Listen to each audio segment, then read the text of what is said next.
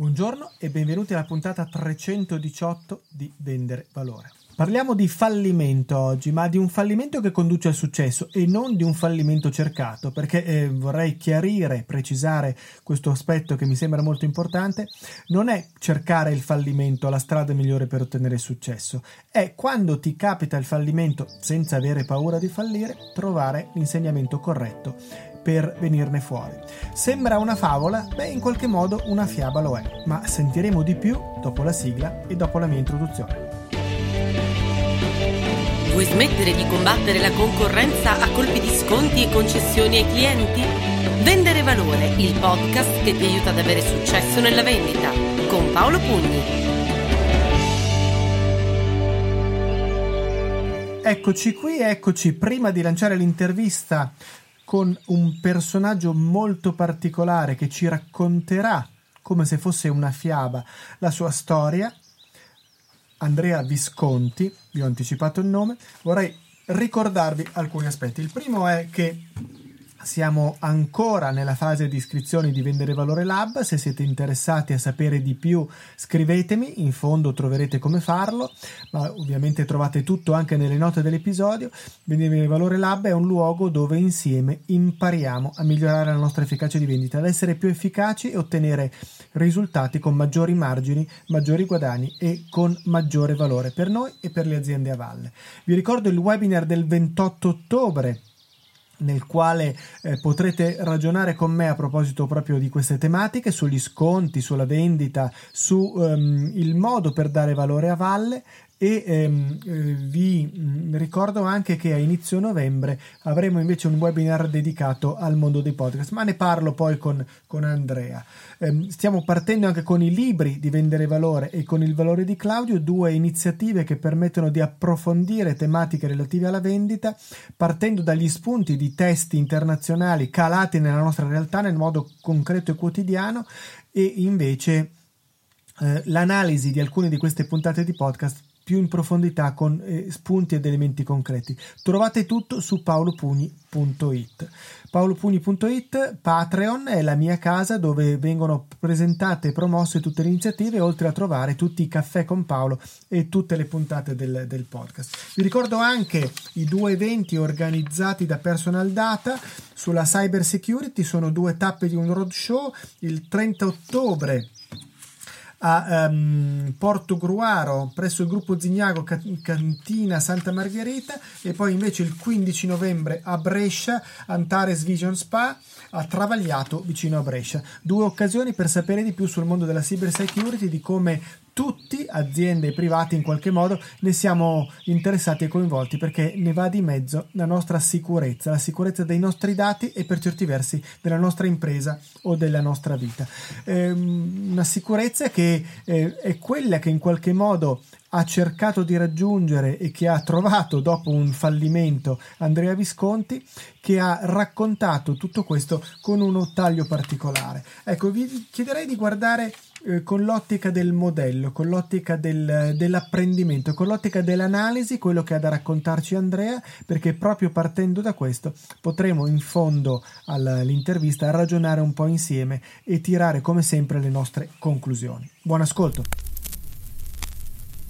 Bene, eccoci qui insieme ad Andrea Visconti, un personaggio molto particolare ma molto affascinante come tutti coloro che passano attraverso le grinfie di vendere valore. Andrea, raccontaci un po' innanzitutto della tua storia, che parlare di storia per un ragazzo giovane come te fa già impressione, ma siccome hai un vissuto alle spalle che poi eh, si proietta in maniera spettacolare verso il futuro, cominciamo da lì per spiegare in che modo sei stato capace di ribaltare la sorte. Ciao Paolo, Beh, mi piace che vengo sempre det- no, presentato come un giovane, in realtà io mi sento già vecchio, quindi però vabbè, almeno all'anagrafe forse per qualcuno lo, non lo sono ancora. E questa è una nemesi, no? I giovani si sentono vecchi e poi quelli come me che vanno per i 60 anni si sentono molto giovani. Quindi, insomma... Si comprano la moto per... no, adesso questo non l'ho detto, non, lo, non arriviamo a questo. Corrono le maratone, diciamo così. Però è un po' una sorta di, di mediazione tra, tra, l'età e il desiderio. Vai. Allora, eh, molto velocemente, fino a due anni fa giusti, avevo una startup che si chiamava Simba era un'applicazione che serviva per pagare nei negozi senza fare coda alla cassa. Eh, dopo aver vinto Shark Tank, dopo aver raccolto un po' di investimenti, eccetera, quindi dopo una partenza abbastanza positiva, non siamo riusciti ad andare a portare l'azienda dove volevamo e abbiamo dovuto chiudere.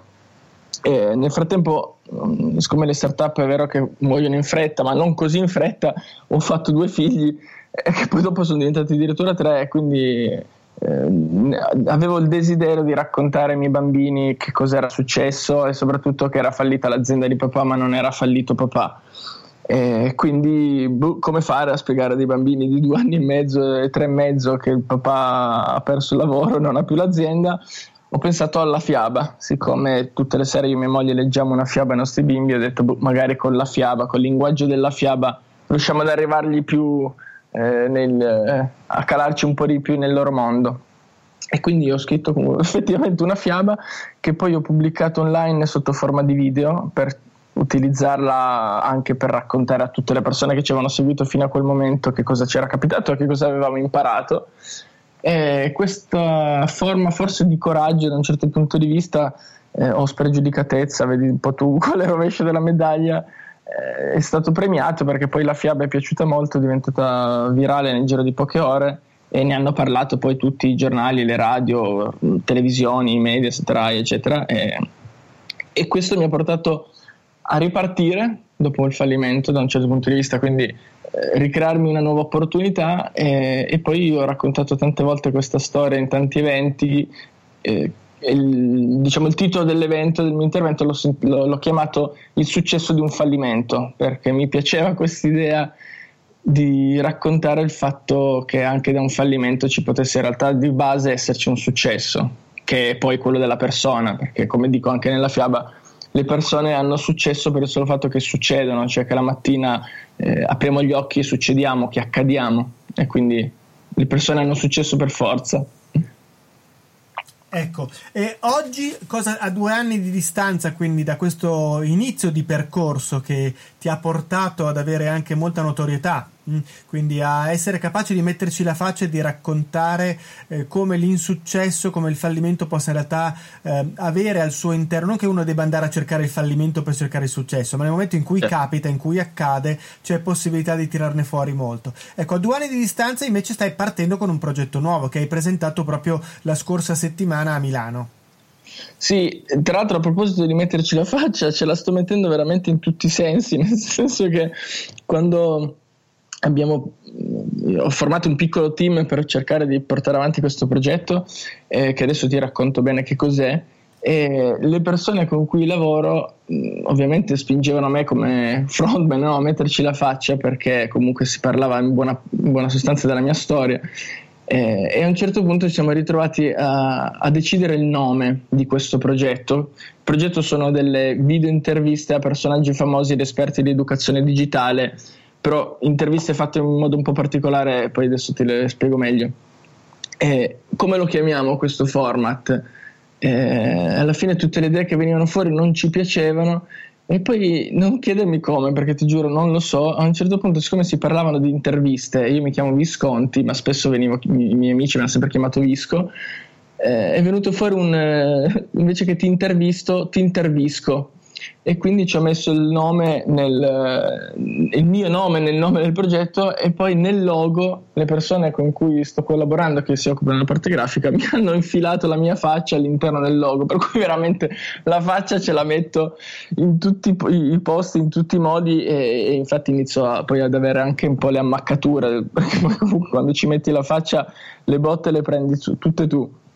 Però credo che anche il fatto di metterci la faccia sia un modo per eh, far vedere quanto credi in quello che fai e che eh, non hai paura di fallire da un certo punto di vista. Cioè, ormai il fatto di aver già fallito una volta mi ha, mi ha tolto un po' la paura di fallire perché ho detto io ci rimetto la faccia perché ci credo in questo progetto, mi piace, secondo me è bello e, ha valore. Se poi le cose non dovessero andare bene per n motivi, non, non, non importa, non è una vergogna e, e quindi io la faccia ce la metto. Perfetto, perfetto. Stavo pensando che c'è anche una trasmissione televisiva che è eh, in diletta con diletta in, intervista in diletta invece che in diretta. Quindi questo, questo, gioco di parole è molto interessante. Tra l'altro mia figlia si chiama Diletta. Ecco, quindi... vedi, tutto torna, tutto torna, fantastico. Senti, eh, allora raccontaci di più su queste intervische, per dirlo. Eh, partendo dal, dalla tua battuta, dal tuo, dal tuo titolo. Che cosa sono, come funzionano, di che cosa ne hai parlato, come le hai raccontate l'altro giorno a Milano? Eh, diciamo intanto da che cosa partono, perché anche queste partono un, di fatto da un desiderio eh, e anche un po' da, dall'unione dei puntini alla Steve Jobs, no? che puoi unire i puntini solo guardandoti indietro. Eh, questa vicenda di questa fiaba mi ha dato la possibilità di, permet- di, di capire che le persone hanno ancora bisogno delle storie per trasmettersi i valori. E quindi questo ho capito che, che è un bisogno che le persone ancora hanno e, e, da lì abbiamo portato avanti il fatto di sviluppare altre videofiabe e, e altri contenuti di questo tipo. Poi come addetto ai lavori mm, che lavora nel mondo della tecnologia, perché la mia startup prima era una startup tecnologica, da addetto ai lavori conosco, conosco bene il mondo tecnologico digitale eh, ma da papà eh, è stato un mondo nuovo per me vedere i miei figli che, che, a tre mesi già ridevano quando schiacciando il tastino centrale dell'iPhone vedevano che si illuminava o che a sei mesi sapevano già fare lo swipe fra le foto.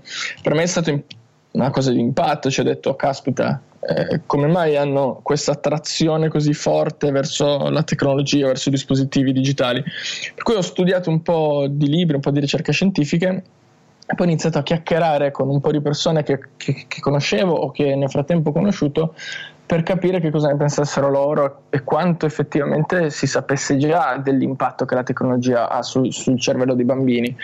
E, e, quindi, siccome queste conversazioni erano molto interessanti, a un certo punto ho detto: Ma perché non le filmiamo? Perché se sono interessanti e utili per noi due che ci stiamo confrontando su questo tema, potrebbe essere utile e interessante anche per chi questi video poi li può vedere.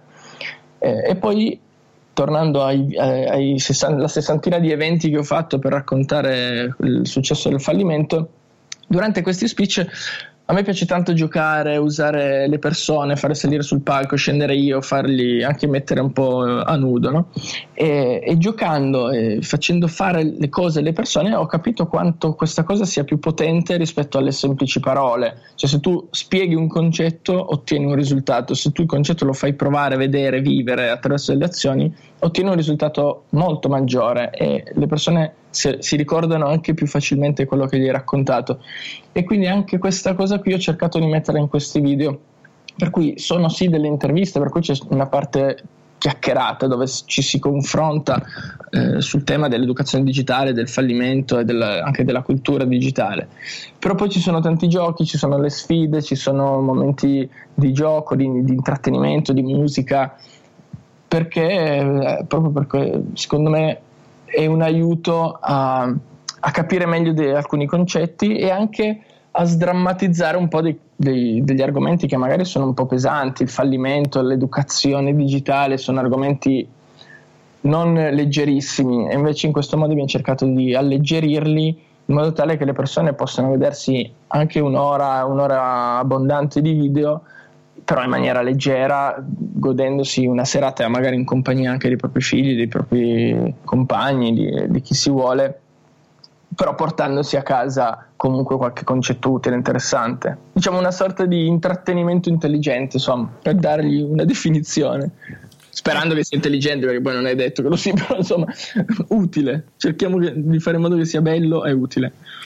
Ascolta, quindi il destinatari secondo te di, questa, di, questi programmi, di questa, chiamiamolo programma anche intrattenimento, ecco, chi sono? Cioè, tu come l'hai pensato a valle di quello che stai facendo, ehm, il, il, tuo sbocco, il tuo mercato? Cos'è un canale YouTube, ehm, venderlo alle televisioni? Che tipo di percorso hai in mente? Guarda, come pubblico con le fiabe ero partito dall'idea che le fiabe fossero per i bambini. In realtà poi i bambini online non ci sono, ci sono i genitori, ma i genitori hanno apprezzato tanti, ma anche gli insegnanti, perché tanti insegnanti mi hanno scritto che fanno vedere le mie fiabe in classe agli alunni e che ottengono dei riscontri pazzeschi.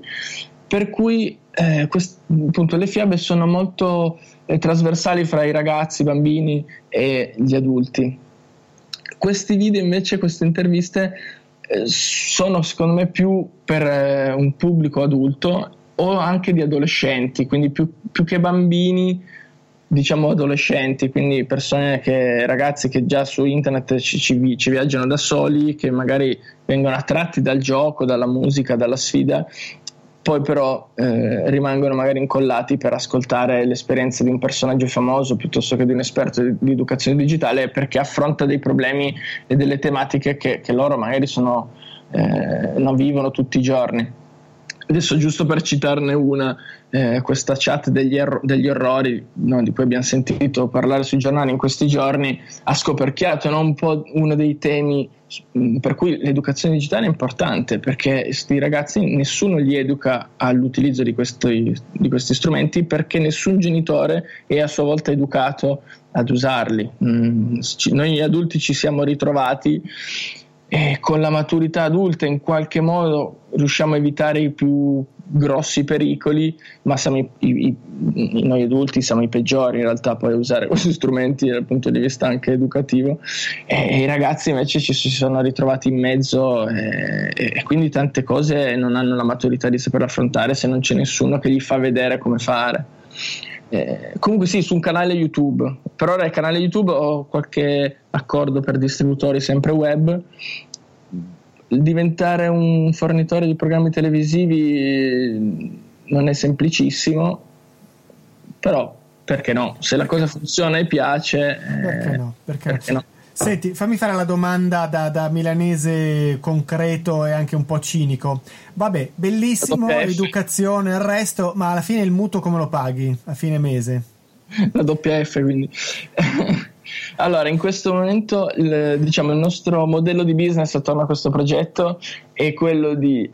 è diviso in tre fasi in realtà, però inizialmente è quello di utilizzare questi nostri contenuti per parlare alle, a un pubblico specifico di genitori, di insegnanti eh, e raggiungendo un pubblico specifico avere un pubblico a cui parlare e a cui le aziende possono parlare. Per cui eh, con queste fiabe ad esempio mi è capitato di eh, raccontare storie che trasmettessero dei valori che fossero in comune con i valori che vuole trasmettere una tale azienda. Per cui l'azienda che ha, che ne so, ti faccio l'esempio classico della Coca-Cola. La Coca-Cola parla di come valori ha la famiglia e la felicità, per cui noi fare, venisse Coca-Cola gli proporremmo una fiaba che parla di famiglia e di felicità, dove la Coca-Cola non, non, non viene contemplata se non magari in qualche disegno. Coca-Cola come la usa? La usa per fare lead generation sul web, per cui raggiunge un pubblico in target con il loro, perché è il pubblico che condivide quei valori, e su quel pubblico poi può fare del remarketing. Eh, sulle interviste invece eh, noi stiamo cercando di far capire alle aziende che, che, tipo di comunicazione siamo in grado di fare, una comunicazione un po' nuova, magari un po' innovativa, eh, dove non c'è il semplice product placement o la marchetta compra la bottiglia tal dei tali perché eh, è, è bellissima, ma utilizzare il prodotto all'interno del contenuto rendendolo protagonista, quindi in un gioco, in una sfida, in un momento di, di divertimento, usare eh, dei prodotti, usare dei, dei, prodotti delle aziende, ma come protagonisti del contenuto, quindi senza che siano appunto dei product placement o delle marchette. Eh, per cui la, la, persona guarda il video perché è, è bello, è utile, è interessante, o almeno speriamo che lo sia, ma lì dentro c'è anche il prodotto dell'azienda. Questo è un altro modo eh, per, che abbiamo per monetizzare. Dove non riusciamo a farlo direttamente, però dimostrando alle aziende il tipo di comunicazione che sappiamo fare, quello che, che, sta succedendo anche un pochino già adesso è che le aziende poi ci contattino per farci fare altre attività di comunicazione per loro, anche se non rientrano all'interno di questi contenuti, quindi gestirgli delle campagne di comunicazione o fargli dei video di contenuto per loro o quello che, che viene fuori. Ecco. E questo è un modello interessante, quindi parti da un'idea e poi dopo fai comprendere qual è la tua competenza e poi allargarti su questo, quindi direi che è un modello molto interessante. A proposito di modelli, vorrei farti una domanda su una cosa che hai citato e che in parte ho ripreso io. No? Quindi ehm, stanno crescendo, diciamo nascendo oramai no perché sono nate diversi anni fa, ma ehm, queste, mm, dire, queste situazioni, questi contenitori in rete eh, di persone che ehm, rappresentano un personaggio. Sto pensando appunto al milanese imbruttito che abbiamo citato prima, a Casa Surace, ma ce ne sono tanti altri, ehm, di mh, mm, situazioni che nascono raccontando delle, delle, circostanze e che poi diventano oggetto di, eh, di promozione per le aziende. Per esempio il milanese imbruttito adesso ha fatto la promozione del passaggio eh, da Linate a Malpensa prima delle vacanze ancora. Cioè, si stanno creando delle, mh, mm, dei comici, ma non è vero che sono soltanto comici perché tu per esempio parli di fiabe, parli di cose più importanti, ma delle, dei canali, dei personaggi, non saprei come dirli, che poi... Ehm, diventano ehm, occasione di, pro- di, promozione per le aziende. Allora, secondo te questo ha saturato oramai, oramai quei 10-15 che ci sono in giro adesso hanno saturato la richiesta, eh, sono capaci di differenziarsi gli uni agli altri, c'è spazio per il futuro, come la vedi? Non so, lo vedo molto interessante, eh, soprattutto il modello binanese imbruttito. Eh, trovo che stiano facendo un lavoro veramente straordinario. Eh, Sonia Peronaci, che è la fondatrice di Gelo Zafferano, eh, che ho intervistato in una di queste interviste, eh, mi raccontava della fatica che ha fatto inizialmente per riuscire a coinvolgere l'azienda, a far comprendere alle aziende l'efficacia di essere presenti su un contenuto web utile alle persone, non solo la pubblicità in televisione all'inizio si faceva molta fatica, adesso come, come dimostrano anche gli esempi che hai citato, eh, le aziende piano piano stanno iniziando a capire. Quindi sicuramente eh, non dico che il futuro sia lì perché c'è già il presente lì, però piano piano ci stiamo avvicinando alla saturazione. Eh, non, non so se secondo me ancora spazio c'è perché vedo molto in questo momento ancora il, la comicità, quindi l'intrattenimento puro, anche se già il milanese imbruttito fa intrattenimento, fa comicità, però ha già una vena un po' più seria, secondo me, un po' più di valore rispetto ad altri. Secondo me ci sono ancora spazi. Ad esempio, un'altra persona che ho intervistato è Luca Mazzucchelli, che è uno psicologo, vicepresidente dell'Ordine degli Psicologi di Milano e direttore di una rivista di psicologia lui su YouTube fa psicologia, quindi non fa intrattenimento, non fa neanche un tema particolarmente leggero, perché psicologia, voglio dire, è un argomento molto importante. Eh, c'è Wesa Channel, che è un altro youtuber che fa filosofia. Per cui piano piano si stanno creando, secondo me, anche delle nicchie su altri settori. Eh, non è tutto intrattenimento, qualcuno è infor- qualcuno informazione Breaking Italy che fa sempre su YouTube fa, fa di fatto notizie, fa attualità, per cui eh, iniziano ad allargarsi secondo me varie nicchie, nicchia di educazione digitale non c'era e quindi adesso ci stiamo inserendo noi. Eh, secondo me sull'intrattenimento, la comicità è, potrebbe essere già abbastanza saturo, sulle altre nicchie secondo me c'è ancora spazio. Sì, sì, come dicevi, poi è vero che c'è sempre un sottofondo particolare. Adesso mi ho in mente i Pozzolis piuttosto che il matricomio, dove in fin dei conti parlano in maniera comica, divertente, ma danno anche dei contenuti che possono sì. essere interessanti. Quindi eh, anche in questa sfera qui, proprio di comico to cure, non c'è praticamente niente, perché anche gli altri che, eh, che sono stati citati da te sono comunque, eh, dico sempre in quest'area così un po' da commedia, no? Quindi non, sì. non certo Mazzucchelli che va con la psicologia, quindi un tema, o Ilaria Riviera, un'altra psicologa molto brava, che va su, su tematiche molto più profonde e, e, solide, ma proprio dell'ambito intrattenimento. Mm, quindi sicuramente questo è un elemento interessante. Sì, probabilmente come dici, vai. No, è che la, um, quando fai intrattenimento puro, ovviamente è un po' più facile fare numeri ma sono numeri secondo me un po' più frivoli, un po' più passeggeri alcuni, mentre per, nel caso di chi fa contenuti più, più import- diciamo più importanti, anche se poi la parola importante è sbagliata, però eh, magari più di informazione, meno di divertimento, sicuramente ha dei numeri più bassi, ma sono numeri molto più forti di solito, sono persone che poi sono disposte a, quando tu fai un evento a venirti a ascoltare, magari a, a, pagare un biglietto, a comprare il tuo libro, a comprare il tuo corso, perché eh, sanno che oltre a passare un'ora di, di eh, rilassato eh, si portano a casa magari non so se proprio formazione, ma in alcuni casi magari anche formazione, quindi comunque competenze o informazioni utili. Per cui eh, sicuramente non possiamo aspettarci dei numeri eh, che possano pareggiare i numeri che fanno queste grosse pagine di autogol il milanese imbrottito perché chiaramente parlano veramente alla massa, mentre chi parla a un pubblico specifico ha una nicchia, per cui per definizione è un pubblico più piccolo, però credo che sia un, eh, poi un pubblico più forte.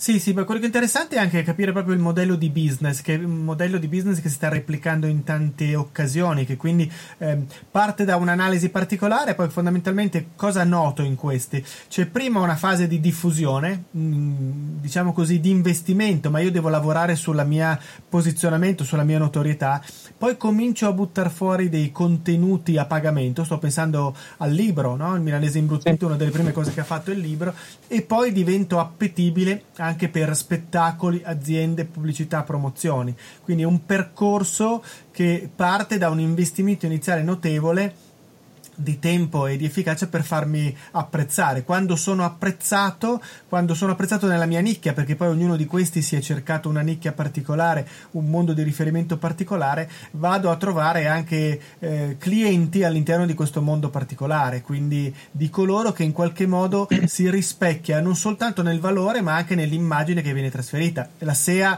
non poteva eh, che utilizzare il milanese imbruttito per parlare del milanese che va a Malpensa, no? utilizzare certo per esempio eh, Casa Surace che invece gioca sul terrone fuori sede eh, sarebbe stato differente quindi non poteva andare bene per loro.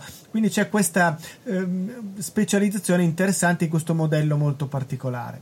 Sì che è la forza rispetto alla televisione che non può specializzarsi il web può farlo può raggiungere un pubblico specifico per dei valori specifici e questo chiaramente aumenta la forza per, per, alcuni tipi di attività, quella del comune di Milano che hanno fatto adesso con il Milanese Imbruttito, quella di Linate, eh, perché giustamente come dici tu eh, sono, sono, il pubblico migliore a quel punto per, fare, per, parlare di quell'argomento. Secondo te c'è uno spostamento anche proprio dai, di mezzi, no? perché poi pensando anche al futuro, dove andare a investire, dove andare a crescere, dove andare a cercare del potenziale, eh, cioè, mi sembra di vedere un impoverimento totale della televisione che oramai viene fruita raramente in diretta e forse solo da alcune fasce sociali o di età, eh, al massimo te, ti vai a rivedere su Rai Play o da qualche altra parte quello che ti sei perso, ehm, ma che fondamentalmente è uno spostamento verso il programma che mi interessa, non mi interessa più sapere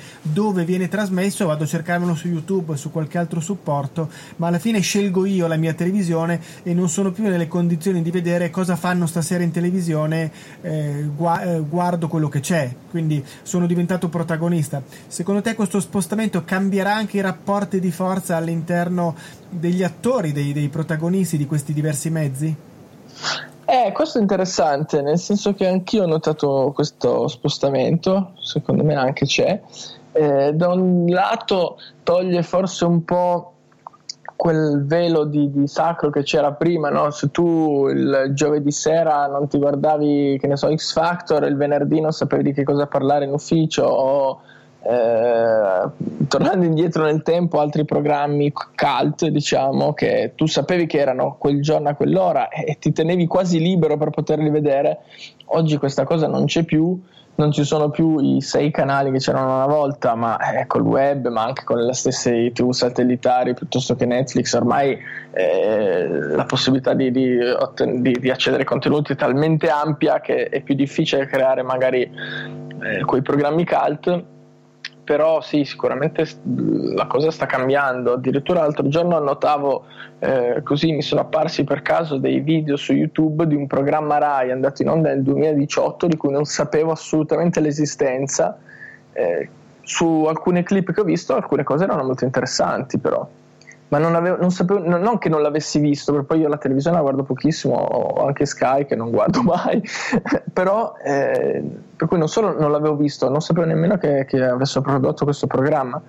E un anno dopo mi sono apparse delle, dei, dei, delle clip su YouTube, eh, alcune erano, erano carine però appunto se non fosse stato per, per, il fatto che l'hanno caricata su YouTube per cui per questa possibilità di, di accedere poi on demand ai servizi e contenuti anche un anno dopo non l'avrei mai saputo Senti, ti faccio un'ultima domanda. Prima faccio una battuta un po' che parlavamo, siamo partiti parlando di giovani e vecchi. Ecco, per me il giovedì sera era rischia tutto, non X Factor, ma questo è tutto un altro discorso, va bene. Carosello. No. no Carosello ancora prima, era tutte le sere, a letto dopo Carosello i miei coetanei riscorderanno questo. Eh, ti faccio un'ultima domanda. Io ho una domanda, eh, però. Eh, ah, di... perfetto. Prima, ti faccio prima io perché sono l'intervistatore, sono io, poi me la fai tu. Senti, tu sei partito raccontandoci l'evoluzione di un fallimento e una delle prime cose che mi hai detto è in questa fiaba o comunque in queste prime eh, partenze da qui ho raccontato quello che ho imparato. Ecco, se tu dovessi enunciare i tre punti essenziali delle cose che hai imparato da quella vicenda, modo tale da trasferirle anche a chi magari si butta adesso in un'avventura nuova e magari li aiuti a non correre gli stessi rischi. Quali sono i tre punti essenziali che ti sei portato a casa dalla tua esperienza?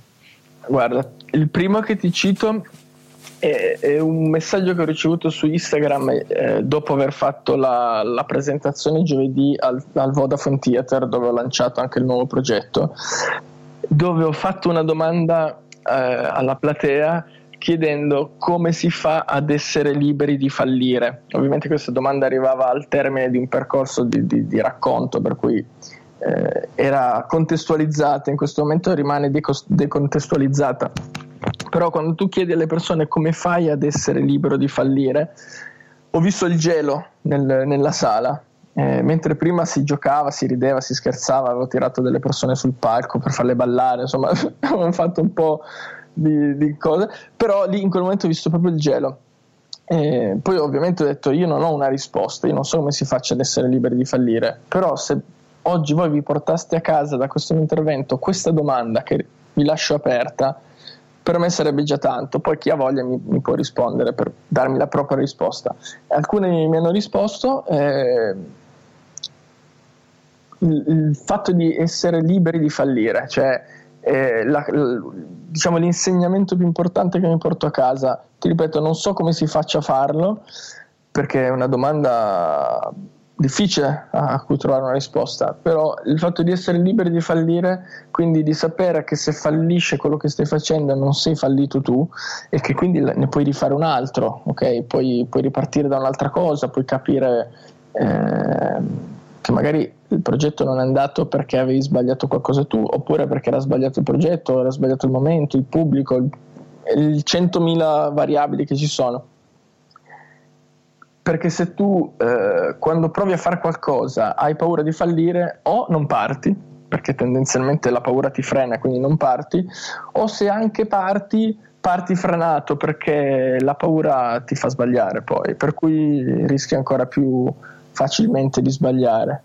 Quindi questo è un po' l'insegnamento principale che mi sono portato a casa. Ok, a questo punto hai diritto alla domanda. no, la domanda è ma come si fa a fare un podcast di successo? Perché adesso io queste interviste comunque le vedo molto, ah, sono molto visive perché ci sono appunto i giochi, ci sono eh, momenti di, di, di sfida, di, di, musica, eccetera, per cui la parte visiva è importante, però per tutta la parte di talk, di fatto, il podcast potrebbe essere, potrebbe funzionare, no? potrebbe essere il giusto canale. Beh, dammi due dritte, due consigli. Beh, allora, intanto ti, la, la dritta principale è quella di rivolgerti ai miei soci di Podbits che fanno questo di mestiere, rendono i podcast eh, di successo. Ma finito lo spot pubblicitario, che comunque ha il suo senso, il criterio è eh, capire innanzitutto chi ti ascolterebbe attraverso un podcast che non ti ascolta attraverso video, cioè perché anche qui devi capire a quale pubblico ti rivolgi, eh, se sono um, persone che usufruiscono dell'audio o meno. Ehm, quindi diciamo che gli, i punti chiave sono capire quale messaggio che voglio trasmettere e a chi per comprendere se sono persone che possono essere già utilizzatori di altri strumenti audio, di altri podcast, di altre eh, novità mh, mm, di questo genere, ehm, capire in che modo li posso raggiungere, quindi attraverso quali canali li invoglio ad ascoltare il mio podcast, che possono essere i social media piuttosto che un emailing, piuttosto che eh, coloro che hanno partecipato ai tuoi eventi dal vivo e che poi appunto fanno parte oramai di un, di un database al quale eh, mandare un invito per rimanere collegati con tutto quello che fai e poi c'è la parte, quindi c'è una parte come di analisi iniziale, poi c'è una parte di costruzione del piano editoriale che senz'altro può andare a riprendere quello che hai già fatto dal vivo, con qualche piccolo adeguamento, magari un, un'introduzione, una conclusione per contestualizzare la parte di talk che evidentemente ehm, è un pezzo di quello che tu fai in video e non lo esaurisce, eh, quindi dare una spiegazione in più. Ehm, però direi che, che, funziona molto. Io sono reduce da una settimana, la, la seconda settimana di ottobre ottobre in cui ho partecipato a diversi eventi, tra cui il Festival Podcasting. Settimana scorsa Radio 24 si è occupata del podcasting e del Festival Podcasting per spiegare come è in crescita questo fenomeno, eh, perché comunque l'audio ha sempre avuto un particolare eh, privilegio per, per, le persone. No? L'audio è la prima cosa che sviluppiamo nella vita quando siamo ancora, eh, non siamo ancora venuti alla luce, ma che comunque sentiamo le voci, sentiamo la voce della mamma, sentiamo la voce del papà, sentiamo gli altri suoni e, e quindi eh, anche nella storia dell'uomo l'audio, l'ascolto della parola è stata quella che ha caratterizzato di più ehm, un collegamento, entrare in relazione con qualcuno. È molto più facile entrare in relazione con un personaggio radiofonico, oggi magari un autore di podcast, che non con, con un personaggio video. Eh, ovviamente non sto dicendo che il video non spacca, eh, però sto dicendo che c'è un legame no, particolare. Diversi, certo. Quindi, quindi, si può fare, si può fare. Parliamone, parliamone. Tu ci, porti, tu ci porti sopra il pubblico, non vai a sfruttare il pubblico che già usufruisce dei podcast. Beh, potrebbero essere tutte e due, nel senso che una, tu prima parlavi di saturazione, parlavamo di saturazione a proposito di questi fenomeni, di, sì. di, chiamiamoli comici, ma intendiamo di cosa stiamo parlando, non, non è una diminuzione di, di ruolo.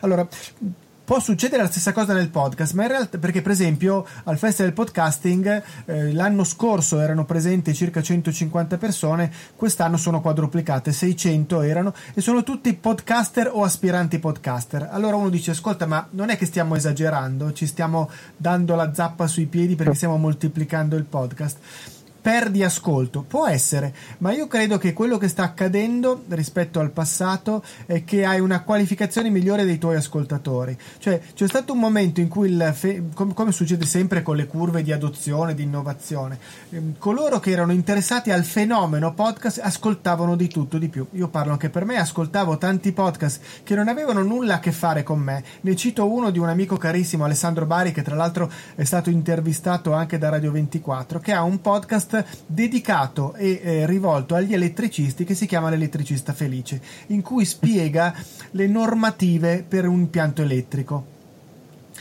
Lo ascoltavo perché era brillantissimo, no? aveva costruito questa trasmissione in maniera molto, molto intelligente, molto brillante, con prima una raccolta di domande, poi una spiegazione, poi l'esperto che risponde, proprio in maniera molto brillante. Ma a me onestamente di sapere come funziona un impianto certo. elettrico non interessa niente, no? Cioè, come dire, adesso che ho un numero maggiore di podcast tra i quali scegliere, vado a scegliere quelli che mi interessano professionalmente o per svago. Quindi ho fatto delle scelte, ma questi che ascolto sono molto più interessanti per me, ma io anche per chi, per chi li trasmette, perché eh, Alessandro Bari di me come ascoltatore non se ne fa niente. No? Sì. mentre se ne fa dei suoi amici elettricisti ai quali lui poi va a vendere della consulenza. Allora il criterio è che eh, sicuramente posso attrarre podcast, ascol- pod listener potremmo definire così, ma soprattutto vado ad attrarre quelle persone che a questo punto cercano esattamente il mio podcast, le cose che mi interessano. Per te potrebbero essere gli insegnanti, i genitori, sì. le aziende che ascoltando, che attraverso quello che dici tu arrivano a queste categorie e quindi ehm, andare ad attrarre proprio le persone che alla fine costituiscono per me un valore e io per loro un valore. È che è la cosa difficile però perché no, più che altro che non ho ancora capito come funzionano le piattaforme probabilmente. Per capire perché io ce l'ho il canale podcast. Sinceramente non l'ho ancora approfondito bene. Eh, ho caricato su semplicemente l'audio di alcuni miei video. Sì, sì. Eh, no, quello è il primo passo, ma non funziona, non funziona, solo così, non funziona solo così. Tra l'altro, sto per lanciare, eh, anzi, lo anticipo invece di dirlo negli avvisi, lo dico qui con, con Podbits. A inizio novembre terremo un, um, un webinar, um, un webinar di quelli gratuiti in diretta eh, con Zoom proprio per spiegare come il podcast può portare lead, può portare monetizzazione, può portare eh, contatti utili, può diventare uno strumento all'interno della propria strategia commerciale. Sì, bisogna studiarlo un pochino. Eh, come tutte le piattaforme, ha una sua dinamica, un suo modello di funzionamento che, sì, che va capito va per capito. poterlo sfruttare. Va bene. bene. L'ultima domanda, come sempre, è dove ti trovano in rete le persone? Per esempio, questo canale di cui ci hai parlato, come si chiama? Come si, si raggiunge? Ah, sul podcast, è, ma in realtà quasi tutto col mio nome. Il podcast è Andrea Visconti, eh, YouTube Andrea Visconti, Instagram Andrea Visconti. Dove cambia è Facebook, dove sono Andrea Visconti, imprenditore fallito. Eh, ma questo anche detto che lo, cambi- che lo cambierò se farò qualche altra cosa di successo. Per cui se questo progetto di fiabe di, di, di interviste. Ex imprenditore fallito, ci esatto, dovesse avere successo, lo cambierò. E, e adesso da, da, giovedì, quando ho lanciato il nuovo progetto proprio dal pacco del Vodafone Theater, ho fatto il mio primo TikTok con il pubblico. Del, del, Vodafone Theater che ho coinvolto in questo video e quindi adesso sono anche su TikTok con Andrea Visco Visconti Perfetto, benissimo. benissimo. Per i tuoi impossibile perderti. Mm, non lo so, non lo so, non lo so. Io mi sono lanciato con Snapchat per sperimentare TikTok al momento è un po' fuori dalle mie corde, quindi eh, lo lascio lì. So che esiste, so che cos'è, so come funziona, ma lo lascio lì. No, io in questo momento trovo più interessante TikTok di Snapchat. No, ma certo, oramai Snapchat, Snapchat è morto completamente. Quindi sì, non io non ho mai capito il suo funzionamento, ho sempre fatto molta fatica. Mentre su, e, e, e, come me ho visto tanti altri, mentre TikTok sarà che ha molte funzionalità simili di fatto a, a Instagram, però sto iniziando a vedere un po' di movimento. Perfetto, perfetto. Senti Andrea, grazie mille, è stata una chiacchierata bellissima grazie. e una buona fortuna per tutti i tuoi progetti nuovi. Grazie, grazie mille e ciao a tutti. La persona conta di più. Questo potrebbe essere il titolo da dare a questa intervista, il titolo essenziale che ci permette di fare la differenza. Quello che ha compreso il nostro amico appena intervistato è stato proprio questo. La persona non fallisce, l'azienda fallisce, la persona ha sempre una possibilità per ricominciare. Poi, come dico io, in maniera un po' cinica, un po' da capello grigio, eh, se i fallimenti in fila sono 5, qualche domanda dovrò farmela sicuramente, ma al netto di questo non è il fallimento quello che determina la mia mh, scomparsa come persona, la tragedia della mia vita. Ho sempre la possibilità di recuperare e l'idea di raccontare questo tema dello storytelling che vorrei recuperare da un senso proprio personale. Alla fine abbiamo bisogno di raccontare, abbiamo bisogno di ascoltare storie. Le storie sono importanti per chi le dice e per chi le ascolta. Credo che sia questo il punto che ha compreso Andrea e che è andato raccontando. Anche qui Qual è l'elemento importante che ci portiamo a casa? Che i modelli tradizionali possono essere rivisti e ripensati. Abbiamo parlato del video, della televisione, abbiamo parlato di podcast proprio per vedere come questi modelli possono essere ripensati, ma anche il concetto di raccontare storie di eh, recuperare questa parte essenziale della vita dell'uomo, soprattutto tenendo conto di quale sia il destinatario. Ecco, un altro punto importante è fiabe sono per bambini? No, attenzione, nel modello di business di Andrea le fiabe sono per gli insegnanti, sono per i genitori, sono per gli adulti, che poi diventano mediatori delle fiabe con i bambini. Questo cosa mi dice? Cosa mi insegna dal punto di vista del business? Mi insegna che io devo comprendere esattamente, ne abbiamo parlato lunedì, chi sono i miei clienti. Chi sono i miei reali clienti? Sono i bambini o sono i genitori dei bambini? Come abbiamo detto nella puntata di lunedì del podcast, è la donna che indossa l'orecchino o è eh, il compagno, la compagna che gli regala, l'amica che gliela regala, oppure è il negoziante che lo spinge questo oggetto? Chi è il mio vero cliente? Ecco, nella visione di Andrea è sicuramente quella del, dell'intermediario, qualcuno che media anche culturalmente la, la fiaba per raccontarla. E il tema dell'educazione digitale è fondamentale eh, oggi viviamo in un mondo in cui le novità sono costantemente eh, frequentissime, ne abbiamo tutti i giorni e quindi dobbiamo imparare a gestirle. Il metodo è quello che ci può, ci può aiutare, un metodo, un modello che ci permette di raccontare in modo nuovo anche cose, cose antiche, ecco, mm, così come abbiamo visto parlando per esempio della tematica dei comici, come li ho chiamati, senza voler offendere nessuno, che ci stanno insegnando, ci stanno insegnando tantissimo. L'innovazione può essere in qualche modo differenziata. Il fatto di raccontare le videofiabe, di avere un programma nuovo, mostra come io posso sfruttare l'innovazione, l'idea della televisione fatta da sola, l'idea della televisione della persona che diventa media, che diventa canale, che non va a cercare uno spazio all'interno di un mondo esistente, quello televisivo, ma che diventa a sua volta un canale. Ecco, all'interno di questo io posso trovare sempre cose nuove, formati nuovi, modalità nuove per fare la differenza rispetto agli altri. Io credo che questo sia il punto essenziale. Molto bello anche, direi che questo l'elemento che ha dato origine all'inizio. Mi ero segnato questo appunto perché ci tenevo molto per chi io ho raccontato le cose. Allora, eh, sapere a chi voler trasmettere valore, sapere chi sono le persone alle quali sto parlando io in questo momento, eh, a voi ascoltatori e sapere le persone a cui parlo diventa essenziale. Eh, Andrea ci ha detto che lo ha fatto per raccontare ai suoi tre figli, mi veniva in mente sicuramente eh, al mondo di Randy Pausch, eh, professore scomparso qualche anno fa, autore di questa bellissima eh, The Last Lecture, l'ultima lezione, che in maniera molto netta dice io questa lezione l'ho tenuta per i miei tre figli in modo tale che quando saranno grandi capiscano e imparino.